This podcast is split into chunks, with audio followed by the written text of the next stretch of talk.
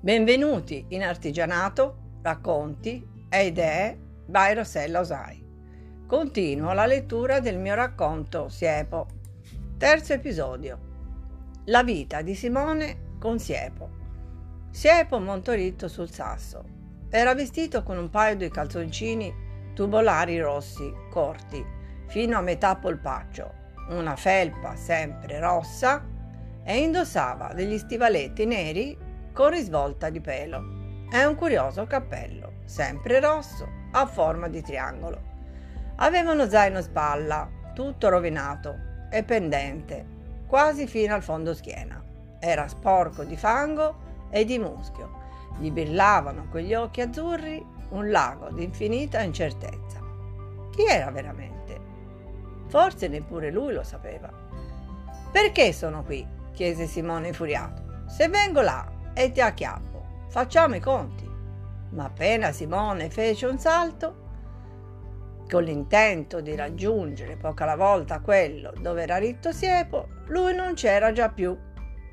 La rabbia di Simone aumentò. Ma che fare in quel luogo che pareva sperduto, in quel canyon inserito tra i monti? Incominciò a camminare tra muschi e felci alla ricerca di Siepo. Se avessi ubbidito alla maestra, a quest'ora non ero qui, disse Simone, che cominciava ad avere anche fame. Nella gita era in programma una sosta al ristorante e lui invece aveva i crampi allo stomaco, un gran freddo ed era tutto bagnato. Ad un tratto scorse una piccola capanna circolare fatta con tronchi d'albero e ricoperta di fogliame. C'era una minuscola porticina e Simone si avvicinò di soppiatto alla finestrella. Siepo chiacchierava ad alta voce tra sé mentre si cucinava qualcosa di indefinito in una padella fatta di legno. Ah no no, diceva, la mia gnogna è tutta colpa sua se sono qui.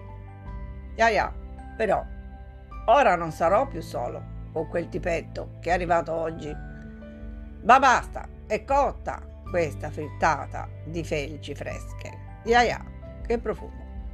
Posso gradire? chiese Simone con un tono di sfida. L'idea sua era realtà, quella di distruggere la capanna con siepo dentro, dalla rabbia. Ma poi come avrebbe fatto a tornare dalla sua mamma? Così dovette far buon viso a cattiva sorte. Entra, disse Siepo divertito. Simone era meno divertito, ma entrò. Come mai sei in questa foresta? chiese Simone, mentre Siepo divorava la sua frittata. È colpa della mia gnogna. Gnogna? E chi è? chiese Simone, guardandolo come fosse un matto da rinchiudere quanto prima. Tu non hai una gnogna? Impossibile. Tutti ce l'hanno, anzi, due gnogne. Nel mio caso, Yaya, una è buona e una è perfida. Ma secondo me quelle felci ti fanno male, Siepo. Tua madre avrà una madre, no?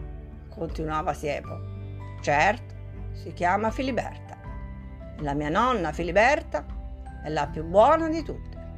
Vorrei dire gnogna Filiberta. No, strampalato bimbetto. Non sai neppure parlare. Si dice nonna, non gnogna. Senti, io sono già stufo di questa commedia. Dov'è l'uscita di questo strambo parco di horror? Ti porto dall'orida belva se continui a lamentarti. Yaya, sai che spasso? Sei mio ospite. E quanto durerà questa, diciamo, vacanza? E chi lo sa? continuava Siepo, leccandosi le dita. Ya ya, ya ya, diceva Simone esasperato. Forse intenderai sì sì. Oddio, in che posto sono? E che puzzo qui dentro? Io esco. E dove vai? chiese Siepo ridendo a crepapelle. Ma Simone era già per conto suo tra le felci, armato di un bastone. Ya, tornerà, disse Siepo distendendosi in un letto di felci. Simone, camminando nel fitto del bosco e facendosi largo con il bastone, sentiva il canto di tanti tipi di uccelli, il rumore della cascata e lo scorrere tumultuoso del torrente. Pareva un posto senza fine. Non c'era idea di come uscirne, né di dove dirigersi. Poteva seguire il torrente da qualche parte, avrebbe poi sfociato, ma era un'impresa dura per la giornata che aveva addosso e per la debolezza che si sentiva crescere dentro. Si faceva intanto sera e purtroppo incominciò anche a piovere. Prima piano piano, poi fitto fitto. Simone era ora veramente esausto. Cominciò a girargli la testa e svenne. Neanche il vento e i tuoni lo svegliarono, neanche che l'urlo feroce che correva verso lui. Vedi imprudente che capita a tipetti come te? Ya ya, disse Siepo, strascicando per i piedi Simone dentro la sua capanna. Per un pelo ti ho salvato dall'orrida belva. Ho fame, ho freddo, ho sete, piagnucolava Simone. E chi è quella specie di foto di Befana che tieni appesa qui dentro? Come ti permetti? È la mia gnogna. Visto che, che, che non rispetti gli altri, ya ya, non mangerai né berrai fino a domani. Ma non avevi detto che è perfida ed è per colpa sua che sei qui? Ora la difendi pure? A te manca una rotella in quella testolina. Mi hai esasperato. Bell'amico che trovato, diceva Siepo con sguardo cattivo. Insomma, i due non si dissero più nulla e dormirono di filato, cullati dai rumori della foresta notturna. Seguitemi nei prossimi episodi.